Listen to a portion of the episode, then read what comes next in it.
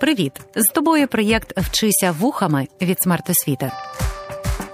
Вчитись можна не лише за столом чи партою, можна в потязі, автобусі, під час прогулянки чи лежачи у ліжку. Просто слухай і вчися. Привіт! Мене звати Антоніна Макаревич. Я вчителька історії. Запрошую трохи часу провести разом. Поговоримо, чому після того, як росіяни підірвали Каховську гідроелектростанцію, активно постала тема Великого Лугу. Що ж таке Великий Луг? Хто там мешкав, чим займався і чому цю сторінку нашої історії так хотіли знищити росіяни? Зараз розкажу.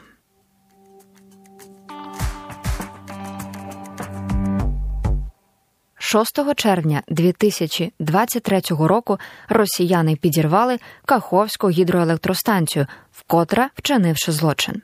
Як наслідок постраждали тисячі людей та тварин. Під водою опинилися численні будівлі, в яких жили, працювали, навчалися і навчали, мріяли, раділи. Люди мали свій дім, який чомусь росіяни вирішили знищити. Підрив гідроелектростанції спричинив гуманітарну екологічну катастрофу. Проте злочин 2023 року не перший, який скоїли нелюди проти життя на цій території. Саме будівництво Каховської ГЕС за наказом очільника Совєтського Союзу Сталіна завдало цим землям великої шкоди. Понад 70 років тому совєти затопили величезні території, відомі з давніх часів як Великий Луг.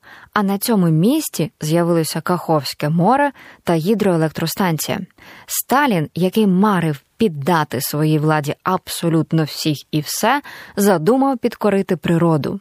Унікальні землі Великого Лугу, а це заплави Дніпра, його острови і пороги залили водами Каховського водосховища, затопили, аби створити зрошувальні системи, канал для насичення водою Криму, розвинути судноплавство Дніпром, а також знищити пам'ять про козацтво.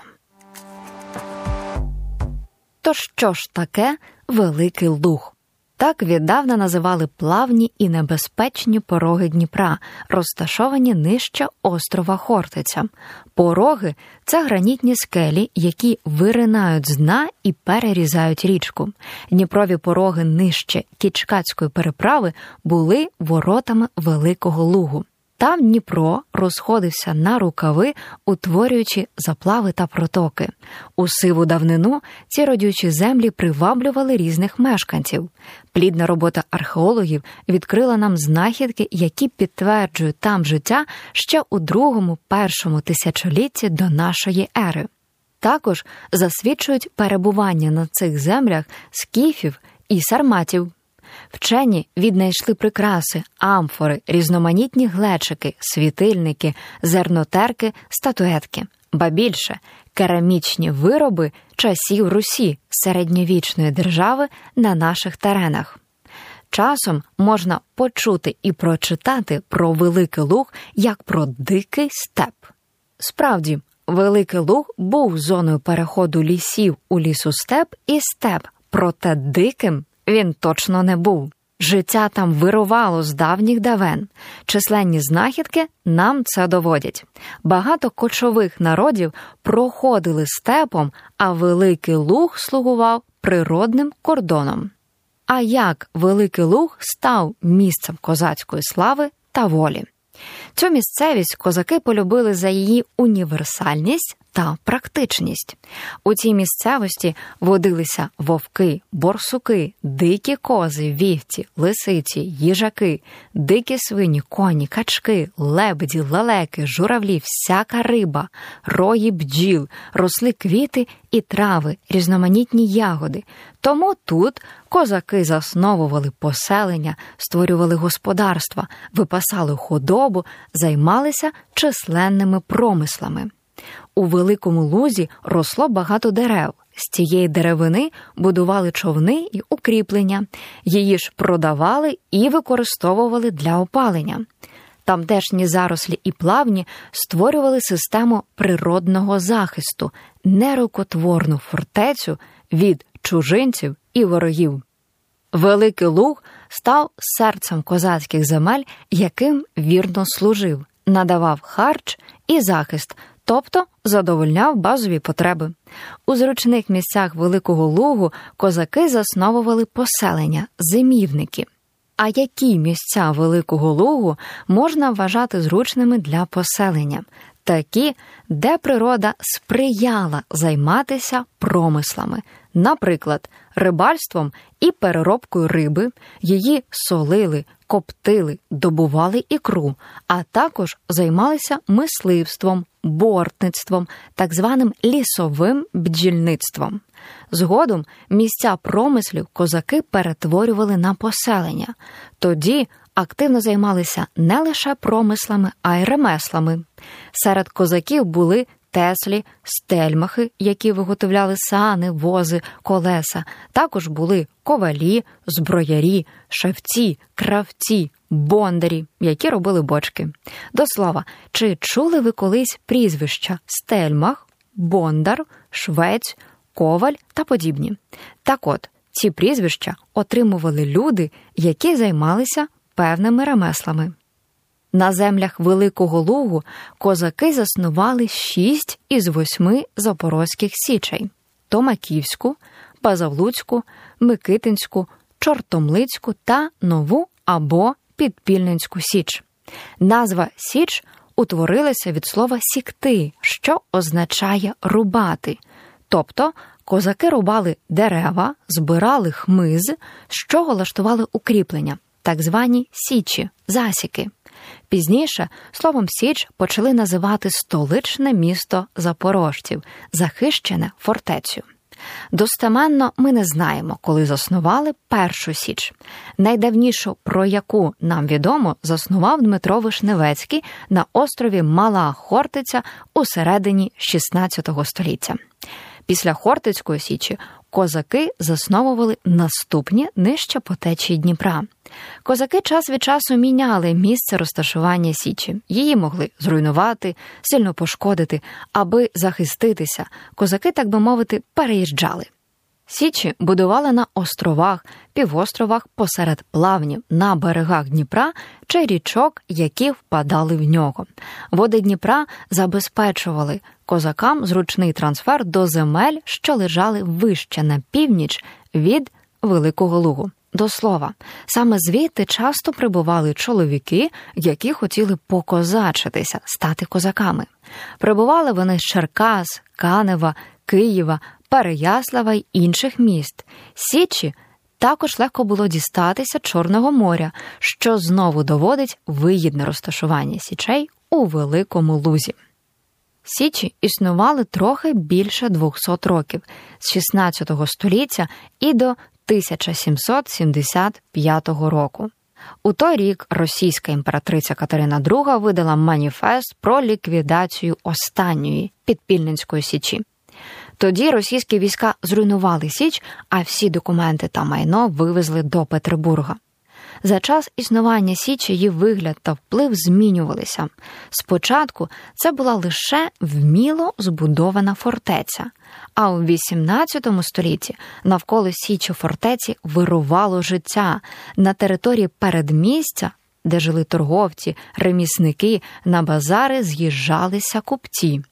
Тож коли Катерина II віддала наказ зруйнувати Січ, зруйнували безпосередньо фортецю, місце, де збиралися запорожці. Як виглядала Січ зсередини? У центрі був майдан з православною церквою, дзвіниця, на якій стояли гармати, поряд стовп. Біля нього карали винних козаків. Навколо хати курені. Саме в них мешкали козаки, які перебували на території Січі.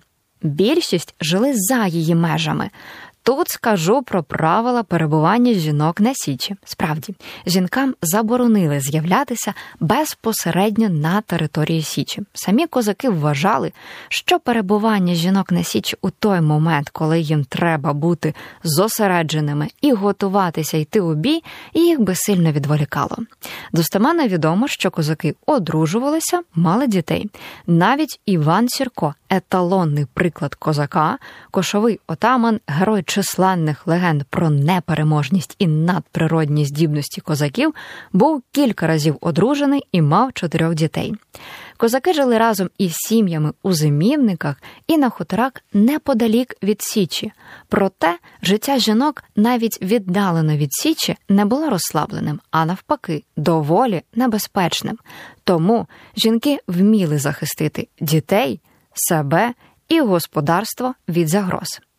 Згадали про надприродні здібності, то поговоримо про це. Чи не найбільше міців шириться про характерників, чаклунів, які мешкали у Запорозькій Січі. На ворогів вони наводили жах, а своїм допомагали. Переказували, що кулі не брали характерників, стріли пролітали повз, а самі козаки вміли обертатися на звірів і розмовляти з ними. Також ходили по воді, а під водою вміли дихати. З води виходили сухими, а з вогню мокрими, розганяли хмари, накликали дощ, коли те їм було потрібно. За потреби маскували кіни загін під ліс або просто наводили видіння на ворогів. Про Івана Сірка говорили, що його виховали вовки, які навчили завжди перемагати. З розповідей можна почути, що Сірко мав тисячі битв і у жодній не програв. Що з цього правда, а що вигадка? Відомо, що козаки навчилися дихати під водою крізь очеретяну паличку. Це свідчить про їхню винахідливість. Чи розмовляли вони з тваринами, чи оберталися на звірів, Припустімо, що козаки вміли імітувати голоси звірів, чим наводили жах на ворога. Це доводить, що козаки буквально розчинялися у тій природі, яка їх оточувала. Так багато часу вони проводили на сіті, що добре вивчили своїх сусідів, у тому числі звірів. Та й власне маскування коней під ліс ніщо інше, як добра орієнтація на місцевості, чого бракувало ворогам, що зайшли так далеко в чужі землі. Щодо того, що козаки ловили руками ворожі кулі, то це вигадка. Археологічні розкопки довели, що Іван Сірко мав за життя різноманітні поранення і від куль також. Легенда про те, що його руку колись відтяли нею лякали ворогів, теж вигадана. Дослідження свідчать, що руку сірка від кістяка ніколи не відділяли, та й жодні буцімто надприродні здібності не врятували ні сірка, ні його побратимів, ні родичів від смерті. Магічні здібності козаків-характерників, як ми виявили, є продуктом брухливої фантазії людей. Однак це не заперечує факт, що козаки були прогресивними хлопцями. У багатьох європейських державах тоді правили монархи. Козаки ж на Січі побудували демократичну республіку. Існувала загальна рада, яка вирішувала всі питання на Січі. У цій раді кожен козак мав право голосу. Обговорення справ відбувалося за визначеною церемонією. Після богослужіння козаки збиралися на майдані, ставали колом, а потім чи то ділили військові землі шляхом жеребкування, чи то палко обговорювали питання війни та миру, чи обирали старшину. В останньому випадку церемонія була найскладнішою. Історики Дмитро Яворницький, Юрій Мицик, Сергій Плохій детально все описали. Я зачитаю фрази, які промовляли козаки під час обрання старшини. Поміркуйте, в яких випадках лунала та чи інша. Перша фраза. Ви, добрі пани, пануйте ще над нами. Друга фраза. Покинь, скурвий сину, своє кошів'я, бо ти вже козацького хліба наївся. Іди собі геть, поганий сину, ти для нас неспособний. Поклади свою булаву, поклади. Третя фраза. Іди, скурвий сину, бо тебе нам треба. Ти тепер наш батько, ти будеш у нас паном. Тож у першому випадку козаки не хотіли нікого змінювати у другому гнали з посади, а в третьому вмовляли її прийняти. Новообраний лише на третій раз приймав булаву, а до того двічі відмовлявся. Козаки ще могли посипати голову піском чи обмазати багнюку, щоб знав своє місце. Гетьманів козаки поважали, слухались, однак це не означало, що влада гетьмана була непорушною. Козаки завжди мали вплив Тож за бажання могли скинути гетьмана.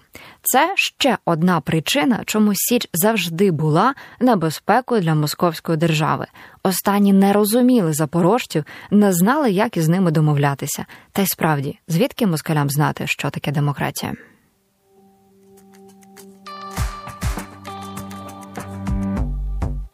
Ми з вами сьогодні поговорили про Великий Луг, місце сили запорожців, козацьку Атлантиду, тему, яка реактуалізувалася після того, як росіяни підірвали Каховську ГЕС.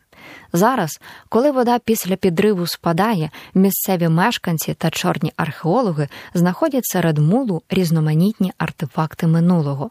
Проте пам'ятаємо, що досліджувати минуле мають професіонали, історики, археологи. Тому подібні пам'ятки варто передавати їм, аби знахідки могли уважно дослідити та зберегти для нас і наступних поколінь. Дякую, що цей час ви провели у моїй компанії. Обов'язково підпишіться на наші канали та розкажіть друзям. На вас чекає ще багато цікавих аудіоуроків. Почуємося незабаром. Слава Україні!